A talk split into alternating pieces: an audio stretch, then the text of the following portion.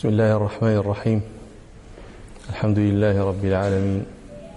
والصلاة والسلام على أشرف الأنبياء والمرسلين سيدنا محمد وعلى آله وأصحابه أجمعين. بسم الله الرحمن الرحيم.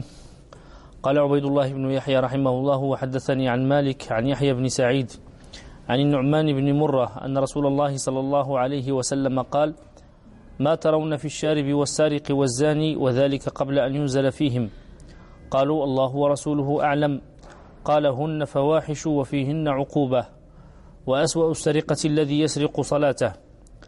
قالوا وكيف يسرق صلاته يا رسول الله؟ قال لا يتم ركوعها ولا سجودها. هذا حديث كنا تحدثنا عن بعضه في المجلس الماضي. سألهم رسول الله صلى الله عليه وسلم عما يرونه في الشارب والسارق والزاني. قبل أن ينزل في تلك الفواحش. فقالوا لما سئلوا ولم يعلموا ما يقولون قالوا الله ورسوله أعلم. وهذا أدب المسؤول إذا سئل عما لا يعلمه. في زمن رسول الله صلى الله عليه وسلم أن يكيل العلم إلى من يعلمه وهو الله ورسوله صلى الله عليه وسلم. وبعد زمان رسول الله صلى الله عليه وسلم. أن يكيل العلم إلى من يعلمه وهو الله سبحانه. قد عتب الله تعالى على نبيه موسى عليه السلام لما سئل عن أعلم الناس فأجاب أنه هو وهو صادق عليه السلام هو رجل يوحى إليه فليس على وجه الأرض أعلم منه. روى البخاري عن أبي بن كعب رضي الله عنه أن رسول الله صلى الله عليه وسلم قال إن موسى قام خطيبا في بني إسرائيل. فسئل أي الناس أعلم؟ فقال أنا. وهو في هذا صادق لا يريد بأوا ولا فخرا ولا كبرا. في, في ذلك الوقت لا أحد يوحى إليه. من ربه إلا هو. فهو أعلم الناس. لكن عتب الله عليه. قال النبي صلى الله عليه وسلم فعتب الله عليه أن لم يرد العلم إليه. فيقول الله أعلم. فقال له ربنا سبحانه إن عبدا لي بمجمع البحرين. هو أعلم منك يا موسى.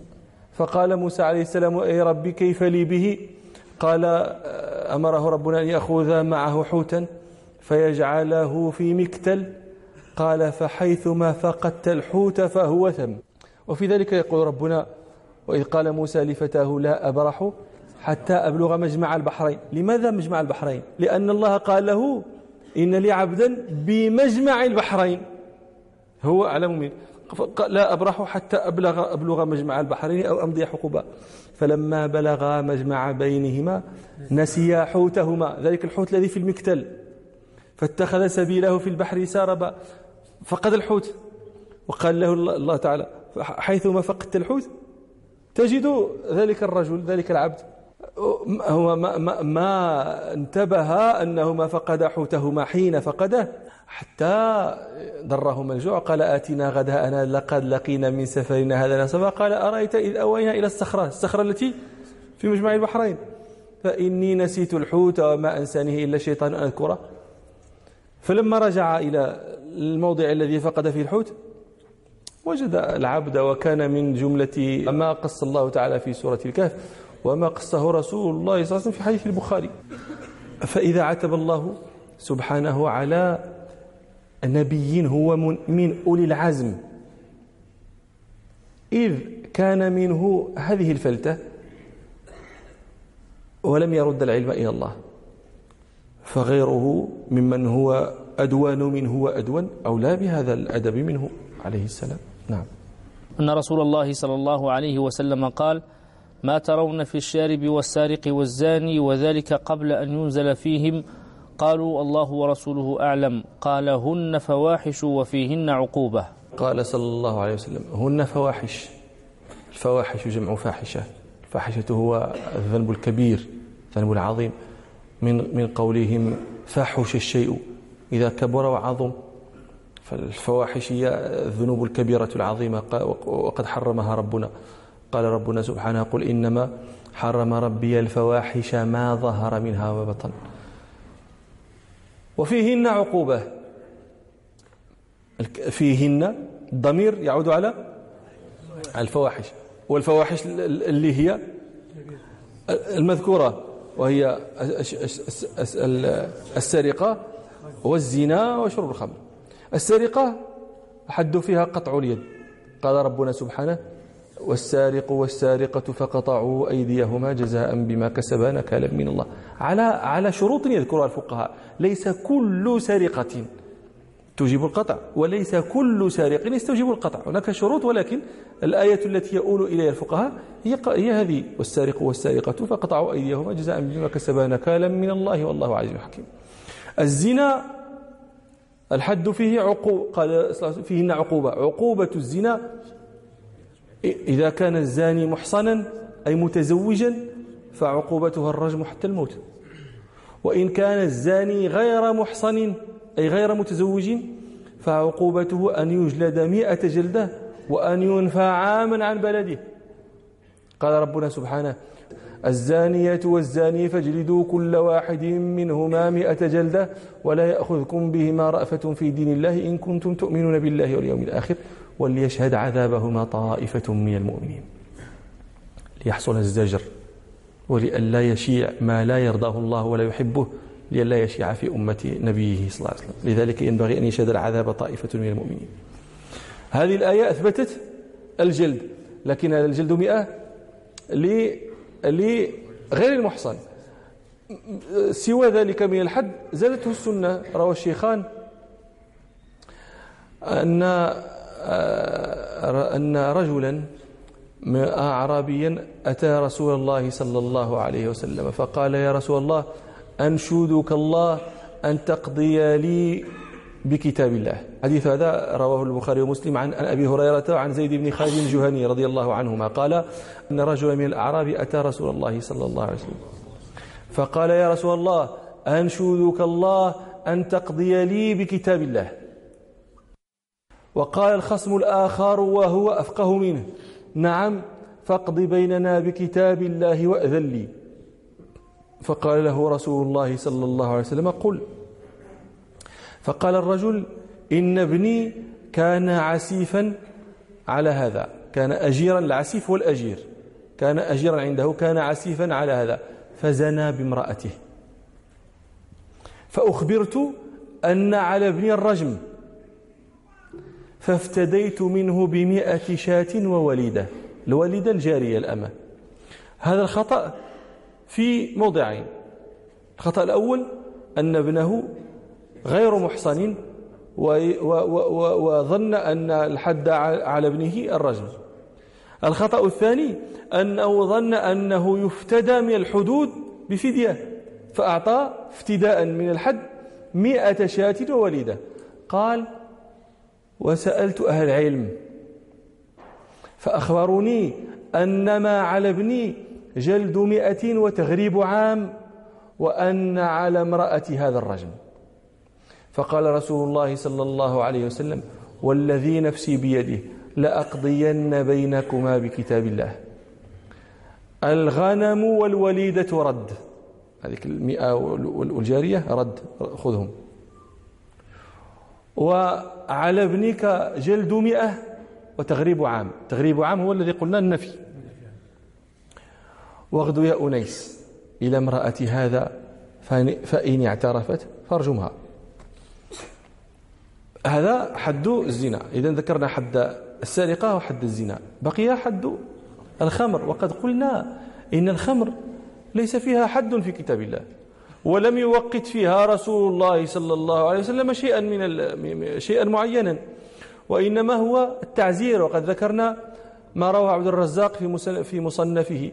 عن عبيد بن عمير وهو أحد كبار التابعين قال كان الذي يشرب الخمر يضربونه بأيديهم ونعالهم ويصكونه. فكان ذلك على عهد رسول الله صلى الله عليه وسلم وأبي بكر وبعض إمارة عمر. ثم خشي أن يغتال الرجل. قد قلت لكم إن عمر رضي الله خشي عمر أن يخلص إلى الرجل أثناء ضربه من يغتاله. قال فجعلها أربعين صوتا. فلما رآهم لا يتناهون عن ذلك جعلها ستين. فلما رآها رآهم لا يتناهون جعلها ثمانين ثم قال هذا أدنى الحدود.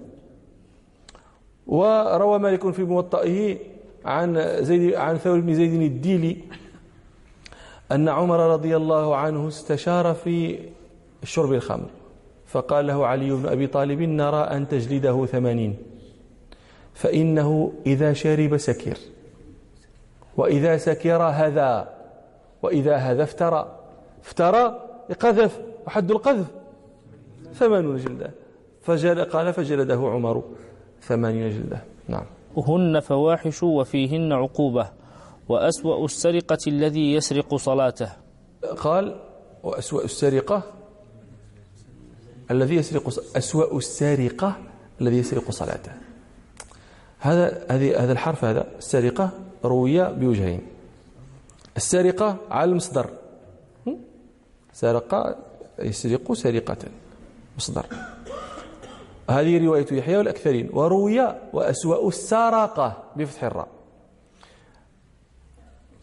السرقة جمع سارق كما تقول فاجر وفجر وكافر وكفر و ها؟ وظالم وظلم إلى آخره. سبحان الله أكثرها في في في فيما يسوء هذا الجمع هذا. آه، فعلى رواية الفتح لا إشكال. وأسوأ السرقة أي وأسوأ السارقين الذي يسرق صلاته فهو أسوأ من سارق المال وسارق كذا الذي يسرق صلاته. لكن على رواية يحيى وأسوأ السرقة السرقة هذا المصدر المصدر يدل على الحدث. أسوأ السرقة الذي يسرق. ها؟ لابد من تقدير. وأسوأ السرقة سارقة الذي يسرق صلاته. واضح؟ نعم. و معنى هذا لما قال صلى الله عليه وسلم الذي يسرق صلاته معنى يسرقها. يخون فيها. السارق خائن. وسارق صلاته خائن فيها. لأنه أمر أن يأتي بها على وجه من التمام والكمال على وجه ما على ما أمر الله أن يأتي به. فلم يفعل. وأخل بها فذلك الإخلال خيانة لما كان أتومن عليه من الصلاة أن يأتي بها على وجهها المرضية عند الله. وهذا ينبئكم أن الإخلال بما يلزم في الصلاة من أركانها وشروطها من الكبائر. لأن النبي صلى الله عليه وسلم جعله من نظائر الزنا والسرقة وشرب الخمر وهي كبائر لا يمتري في هذا أحد. فكذلك سرقة الصلاة. قال صلى الله عليه وسلم وأسوأ السرقة الذي يسرق صلاته. قالوا وكيف يسرق صلاته يا رسول الله؟ قال لا يتم ركوعها ولا سجودها. هذا هذه هذه هي السرقة. هذا ماذا يسرق؟ يسرق من تمام الركوع فلا يتمه. ويسرق من السجود أيضا من تمامه فلا يتمه. وقد تقدم لنا أن من لا يتم ركوعه ولا سجوده لا صلاة له. وقد تقدم لنا أن الاعتدال وأن الاطمئنان من فروض الصلاة. ثم طمئن في الصلاة واعتدل يقول بشار في فرائض الصلاة. وقد تقدم لنا ما رواه الإمام أحمد عن علي بن شيبان رضي الله عنه أن رسول الله صلى الله عليه وسلم قال لا صلاة لمن لا يقيم صلبه في الركوع والسجود. وقد روى البخاري عن حذيفة رضي الله عنه أنه رأى رجلا لا يتم ركوعه ولا سجوده في الصلاة. فلما انصرف قال له حذيفة رضي الله عنه ما صليت؟ قال الراوي وأحسبه قال ولو مت على هذا مت على غير سنة محمد صلى الله عليه وسلم. وهذا خطير جدا. نسأل الله أن يميتنا على سنة محمد صلى الله عليه وسلم. تفضل. قال عبيد الله بن يحيى رحمه الله وحدثني عن مالك عن هشام بن عروة عن أبيه أن رسول الله صلى الله عليه وسلم قال اجعلوا من صلاتكم في بيوتكم. قال وحدثني عن مالك عن هشام بن عروة متوفى سنة طيب هذه كلها خلاف. خمسين وأربعين ومئة عن أبيه المتوفى سنة ما اسم أبيه؟ عروة بن الزبير بن العوام بن خويلد. طيب المتوفى سنة 94 أن رسول الله صلى الله عليه وسلم وعروة هل أدرك النبي صلى الله عليه وسلم؟ ها؟ لا. عروة عروة تابعي وليس صحابيا. فالحديث مرسل. لكنه موصول عند البخاري ومسلم من طريق ابن عمر رضي الله عنهما أن رسول الله صلى الله عليه وسلم قال اجعلوا من صلاتكم في بيوتكم لا تتخذوها قبورا. اجعلوا من صلاتكم في بيوتكم. لتنزل فيها السكينة وتحلها البركة وتخرج منها الشياطين بقراءة القرآن والصلاة في البيوت. وقد روى مسلم في الصحيح عن أبي هريرة رضي الله عنه أن رسول الله صلى الله عليه وسلم قال لا تجعلوا بيوتكم مقابر إن الشيطان ينفر من البيت الذي تقرأ فيه سورة البقرة. فجعل البيت الذي لا يقرأ فيه القرآن إما ابتداء وإما تبعا للصلاة جعله النبي صلى الله عليه وسلم مقبرة. ولا بد أن يفرخ فيه الشيطان ويعشيش لأنه لا شيء ينفره من ذلك البيت. إن الشيطان ينفر من البيت الذي تقرأ في سورة البقرة. وقد كان رجل من علماء من المالكية إذا جاءه رجل يشكو زوجته وأنه بينه وبينها شجارا وخصاما وكذا كان يأمره بأن يصلي في يكثر من النوافل في في البيت ويكثر من قراءة القرآن في البيت ويرى أن سبب كل ما بينه وبين زوجه من المشاكل بسبب وجود الشياطين في المنزل وأنه ينبغي أن يطرد تلك الشياطين بالصلاة في البيت وبقراءة القرآن فيها. نعم. قال صلى الله عليه وسلم اجعلوا من صلاتكم في بيوتكم. قال صلى الله عليه وسلم اجعلوا من صلاتكم في بيوتكم. من صلاتكم؟ صلاة هذه عام. فيحتمل الفرض ويحتمل النفل. وقال ولذلك قال طائفة من العلماء اجعلوا من صلاتكم أي من فرائض صلاتكم. اجعلوا بعض فرائضكم ما تصل اجعلوا بعد ما تصلون من فرائضكم في بيوتكم. لماذا؟ ليقتدي بكم أهلكم. ليقتدي بكم من لا يذهب إلى المساجد من أهلكم. وقد قال الله تعالى يا أيها الذين آمنوا قوا أنفسكم وأهلكم نارا وقودها الناس والحجارة. قوا, أهل قوا أنفسكم وأهلكم احفظوهم من النار. بماذا تحفظونهم؟ بأن تعلموهم أحكام دينهم ومن جملة ما يتعلمون أحكام الصلاة. والصلاة معهم في في في البيت هو من التعليم بالفعل.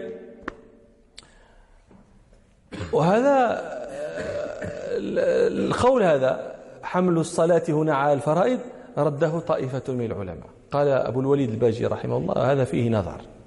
لماذا؟ قال لأنه لم يختلف أن رسول الله صلى الله عليه وسلم أنكر على من كان يتخلف عن عن عن جماعة المساجد.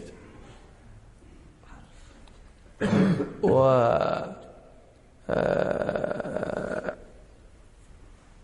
قال فلم يبقى إلا النفل. إذا كان النبي صلى الله عليه وسلم ينكر على من آه، ينكر آه، على من تخلف عن مسجد عن جماعة المسجد لم يبقى إلا أن يحمل قوله صلى الله عليه وسلم اجعلوا من صلاتكم في بيوتكم على النفل. وعضد الباجي قوله هذا بأن أفضل الصلاة بالنسبة للنفل هي مكان في البيت. وقد روى الشيخان عن زيد بن ثابت رضي الله عنه أن رسول الله صلى الله عليه وسلم قال أفضل الصلاة صلاة المرء في بيته إلى المكتوبة. يعني أفضل الصلاة صلاة النفل في البيت. وهذا الذي قاله القاضي أبو الوليد رحمه الله. وجيه. ولكن ليس يجب حمل الحديث عليه. ليس يجب لأن القول بأن أنه يمكن حمل الصلاة على الفريضة قد يتجه لأمور. أولها أن الأصل في إطلاق الصلاة في نصوص الشرع على الفرائض. هذا الأصل. فتحمل على النفل بقرينة الوجه الثاني أن هذا الذي يتخلف عن جماعة المسجد لأجل جماعة في البيت لا يسمى متخلفا عن صلاة الجماعة. حديث ابن عمر حديث ابن عمر في الصحيحين. لما قال رسول الله صلى الله عليه وسلم صلاة الجماعة تفضل صلاة الفذ بسبعين وعشرين درجة. ما خص النبي صلى الله عليه وسلم جماعة من جماعة. وإنما قال صلاة الجماعة تفضل صلاة الفذ والذي يصلي جماعة في البيت يطلق عليه ويوصف ويصح أن تسمى صلاته صلاة جماعة. إنما التفاضل بين صلاة الجماعة في البيت وصلاة الجماعة في المسجد بعدد المصلين. كلما كثر عدد المصلين كان الفضل أعظم. لما روى أبو داود الترمذي أن رسول الله صلى الله عليه وسلم قال صلاة الرجل مع الرجل أزكى من صلاته وحده وصلاة الرجل مع الرجلين أزكى من صلاته مع الرجل وما كان أكثر فهو أحب إلى الله عز وجل. فهذا وجود تفاضل ولذلك قلنا لكم إن كلام أبي الوليد وجيه ولكن ليس واجبا أن يحمل الحديث عليه. على هذا قوله صلى الله عليه وسلم اجعلوا من صلاتكم في بيوتكم. من هنا إذا قلنا إنها إن الصلاة هنا النوافل تحتمل من أن تكون زائدة. يكون المعنى اجعلوا صلاتكم في بيوتكم يعني يعني الصلاة هنا نوافل. قلنا على القول بأن الصلاة هنا هي النافلة. تكون من زائدة يعني اجعلوا من صلاتكم أي اجعلوا صلاتكم. زائدة زائدة.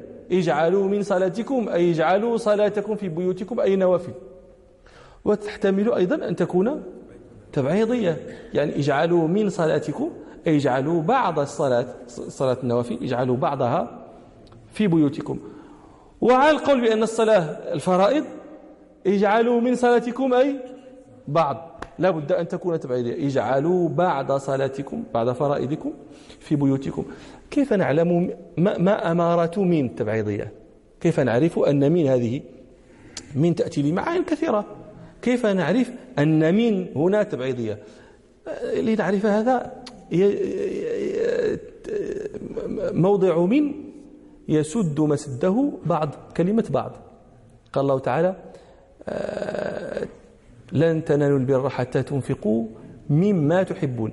مما يعني من ما تحبون. هذه تبعيضية كيف عرفناها؟ صالح أن يجعل في موضعها بعض. لن تنالوا البر حتى تنفقوا بعض ما تحبون. تلك الرسل منهم من كلم الله.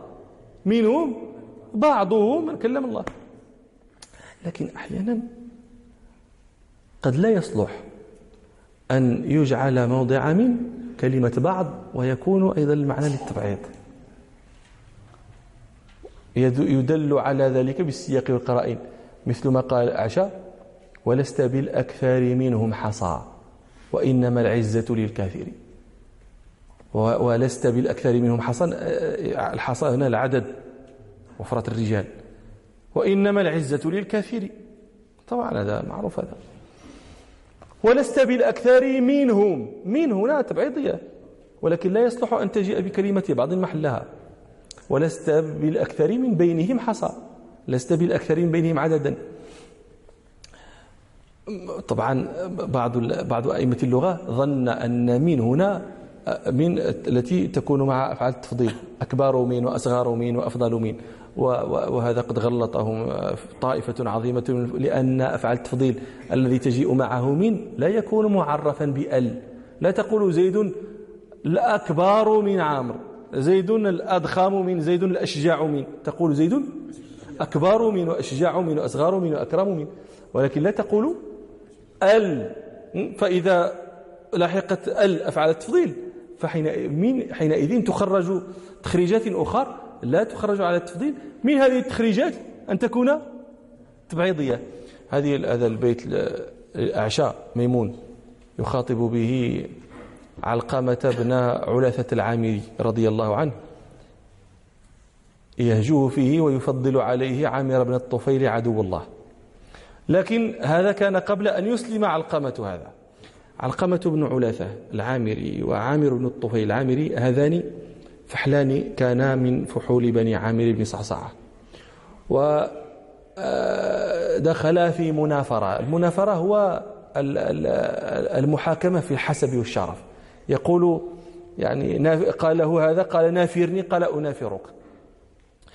فيحتاجان أن يحكم بينهما أحد.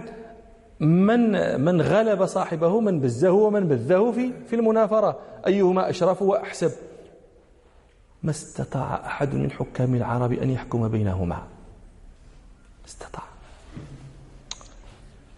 في هذا الأثناء هذه الأعشى ميمون ورد على الأسود العنسي فحباه الأسود بخمسمائة مثقال من ذهب وأعطاه حللا كثيرة وعنبرا عظيما جدا.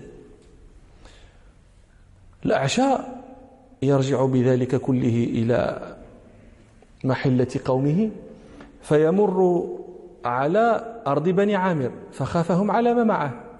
فقصد علقمة بن علاثة فقال له أجرني.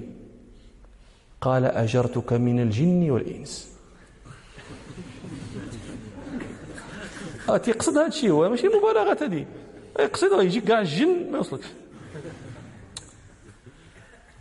لكن هذا ما قنع. قال ومن الموت؟ قال علقمة لا. كيف أفعل؟ فتركه الأعشاء وذهب إلى عامر بن الطفيل. فقال له أجرني. قال أجرتك من الجن والإنس. قال ومن الموت. قال ومن الموت. فتعجب هو الأعشى تعجب. قال وكيف تجيرني من الموت؟ قال إذا مت في جواري دفعت إلى أهلك ديتك. قال الأعشاء الآن عرفت أنك أجرتني من الموت.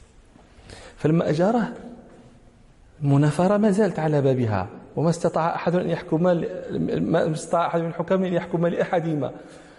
فرغب عامر بن الطفيل إلى الأعشاء أن ينفره يعني أن أن يغلبه في المنافرة على علقمة. فذكر قصائد غلبه فيها. فبلغت تلك القصائد علقمة بن علاثة فنذر إن ظافر بالأعشى ليقتلنه. فبلغت تهديد الأعشى بلغه أن علقمة هدده بالقتل. فقال قصيدته التي من هذا البيت. نطلعها شاقك من قتلة. قتلة اسميت اسم, اسم امرأة. شاقتك من قتلة أطلالها. بالشط فالوتر إلى حاجري. لو أسندت ميتا إلى نحرها عاش ولم ينقل إلى قابري. لو أسندت ميتا إلى نحرها عاش ولم ينقل إلى قابري حتى يقول الناس مما رأوا يا عجبا للميت الناشر. دعها فقد أعذرت في ذكرها. واذكر خنا علقمة الفاجر. أسفها توعدني جاهلا لست على الأعداء بالقادر.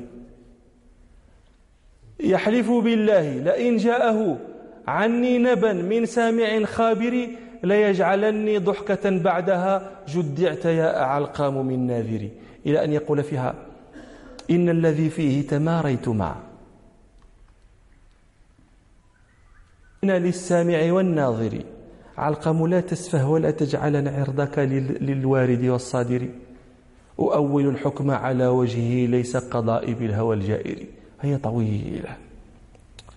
فبلغ هذا هذه القصيدة بلغت علقمة. فنذر ليقتلن الأعشى وجعله على كل طريق رصدا. فاتفق أن الأعشى خرج يريد وجها وكان ومعه دليل. فأخطأ الدليل الطريق فوقع به في أرض بني عامر بن صعصعة. فأخذه رهط علقمة بن علاثة وذهبوا به إلى علقمة. فلما رأى علقمة قال الحمد لله الذي أمكن منك. فماذا قال الأعشى قال له أعلقم قد صيرتني الأمور. إليك وما أنت لي منكس كساكم علاثة أثوابه. أبوك. أبوك وعلاثة. كساكم علاثة أثوابه. وورثكم مجده الأحوص. يا صرنا أصحاب ماجد أنت أمس تسب وتشتم. الآن الشعراء كل في كل زمن. إلا الذين آمنوا وعملوا الصالحات. كساكم علاثة أثوابه وورثكم مجده الأحوص. وكل أناس وإن أفحلوا إذا ما رأوا فحلكم بصبصوا. يصير الفحل كالكلب هو الذي يبصبص بذنبه. وإن فحص الناس عن سيد فسيدكم عنه لا يفحص. فهل تنكر الشمس في ضوئها؟ أو القمر الباهر المبرس فهب لي ذنوبي فدتك النفوس. ولا زلت تنمو ولا تنقص. فقال قوم علقمة لعلقمة اقتله. أو يغرك لا يغرنك هذا الكلام. اقتله وأرحنا والعرب من شر لسانه. فماذا قال علقمة رضي الله عنه. وهو في حينئذ رجل كافر. قال إذا تطلب إذا قتلته إذا تطلب بدمه. ولا يغسل عني ما قال. هو هجا والهجو سار في العرب فإذا قتلته ذلك الهجو لن يزال عني. إذا تطلب بدمه ولا يغسل عني قوله ولا يعرف فضلي عند القدرة. قدرت عليه أنا الآن. فإذا قتلته لن يعرف فضلي عند القدرة. فماذا فعل؟ أمر به فحل وثاقه وألقى عليه حلة وأركبه على ناقة وأحسن إليه وقال له أنج حيث شئت وأطلقه هذه المكارم لا قعبان من لبن شيبا بماء فعادا بعد أبولا نعم. قال عبيد الله بن يحيى رحمه الله وحدثني عن مالك عن نافع أن عبد الله بن عمر رضي الله عنهما كان يقول إذا لم يستطع المريض السجود أومأ برأسه إيماء ولم يرفع إلى جبهته شيئا. قال عبيد الله رحمه الله حدثني عن نافع توفى سنة سبع عشرة ومئة عن ابن عمر متوفى سنة ثلاث وسبعين. زيد؟ إذا لم يستطع المريض السجود أومأ برأسه إيماء ولم يرفع إلى جبهته شيئا. هذا المريض لا يستطيع السجود. ماذا يفعل؟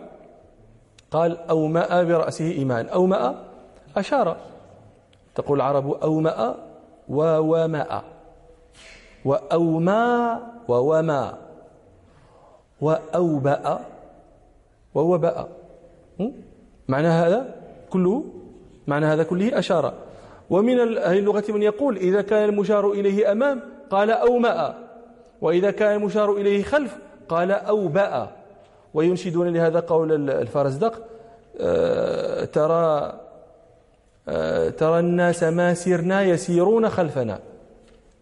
وإن نحن أوبأنا إلى الناس وقفوا. أين هم الناس؟ خلف. ترى الناس ما سرنا يسيرون خلفنا. وإن نحن أوبأنا.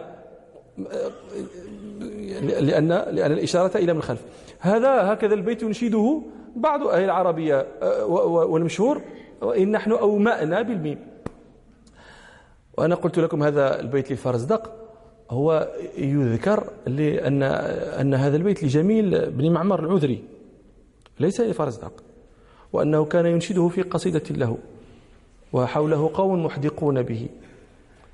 فمر الفرزدق فجعل ينصت فأعجبه ما يسمع حتى بلغ جميل قوله ترى الناس ما سرنا يسيرون خلفنا وإن نحن أوبأنا إلى الناس وقفوا أو أومأنا إلى الناس وقفوا. فقال فرزدق متى كان الملك في بني عذرة. هو عذري هذا من بني عذرة. وأنت كيف؟ الناس يسيرون خلفكم إذا قلت لهم قفوا وقفوا إذا قلت أنتم ملوك متى كان الملك فيكم؟ قال إنما الملك في مضر وأنا شاعرها. فأنا أولى بهذا البيت منك. قال فرفع جميل رأسه فإذا الفرزدق فقال أنشدك الله يا أبا فراس. يعني اترك لي بيتي. فقال نحن أولى به منك. فأخذه الفرزدق وانتحله. فلا يقال كما قلت لكم الآن قال الفرزدق وهذا ما يسميه العلماء الإغارة. الإغارة عندهم عند علماء العربية وهو أن يجيء أن يجيء الشاعر إلى فيصنع بيتا من الشعر. فيه معنى جميل وكلام حسن.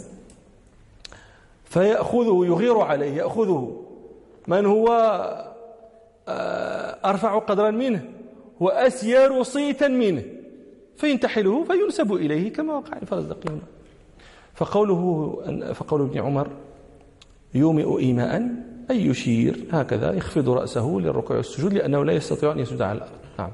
إذا لم يستطع المريض السجود أومأ برأسه إيماء ولم يرفع إلى جبهته شيئا. ولم يرفع إلى جبهته شيئا؟ لأي شيء يرفعه؟ ليسجد عليه. وهذا مكروه عند جماهير العلماء. قال الشيخ خليل رحمه الله آه، وكره سجود على ثوب لا حسيرة وتركه أحسن ورفع مومئ ما يسجد عليه. يعني وكره أن يرفع المومئ المومئ المشير وكره أن يرفع المومئ شيئا يسجد عليه. هذا مكروه. وقد قال مالك في المدونة لا آه، في المريض الذي لا يستطيع السجود قال لا آه، يرفع شيئا يسجد ولا يسند بين يديه وسادة ولا يرفع شيئا من الأشياء يسجد عليه. قال قلت لابن القاسم فرأيت إن لم يكن يستطيع السجود؟ وهو إن جعلت له وسادة استطاع السجود إن رفع شيء على الأرض. يعني هو لا يستطيع السجود على الأرض. ولكن إذا جعلت له وسادة ورفعت شيئا عن الأرض استطاع أن يضع جبهته عليها. فقال ابن القاسم لا يفعل ذلك في قول مالك ولا يجعل شيئا من الأشياء يسجد إن استطاع أن يسجد على الأرض وإلا أومأ إيماء. كما قال ابن عمر هنا. والأصل في هذا ما رواه الطبراني في معجمه الكبير عن ابن عمر رضي الله عنهما أن رسول الله صلى الله عليه وسلم عاد آه، رجلا من أصحابه كان مريضا. فدخل وقال وأنا معه فدخل رسول الله صلى الله عليه وسلم عليه وهو يصلي على عود. اتخذ عودا قال ووضع جبهته على العود فأومأ إليه. فطرح العود وأخذ وسادة. فقال له رسول الله صلى الله عليه وسلم دعها عنك. يعني الوسادة. إن استطعت أن تسجد على الأرض وإلا فأومئ ماء. واجعل سجودك أخفض من ركوعك. نعم. قال عبيد الله بن يحيى رحمه الله وحدثني عن مالك عن ربيعة بن أبي عبد الرحمن أن عبد الله بن عمر رضي الله عنهما كان إذا جاء المسجد وقد صلى الناس بدأ بصلاة المكتوبة ولم يصلي قبلها شيئا. قال عبيد الله رحمه الله وحدثني عن مالك عن ربيعة بن أبي عبد الرحمن. ما اسم أبي عبد الرحمن؟ أحسنت فروخ. متى مات؟ أن عبد الله بن عمر رضي الله عنهما كان إذا جاء المسجد وقد صلى الناس بدأ بصلاة المكتوبة ولم يصلي قبلها شيئا. إذا كان عبد الله بن عمر رضي الله عنهما إذا جاء المسجد فوجد الناس قد صلوا. وهو ما صل لم يصلي بعد. صلى المكتوبة ولم يصلي قبلها شيئا. لو جاء ووجد الناس ما صلوا. يصلي تحية المسجد. لكن لما كان يجدهم قد صلوا كان لا يصلي تحية المسجد وإنما يصلي الصلاة التي فاتته.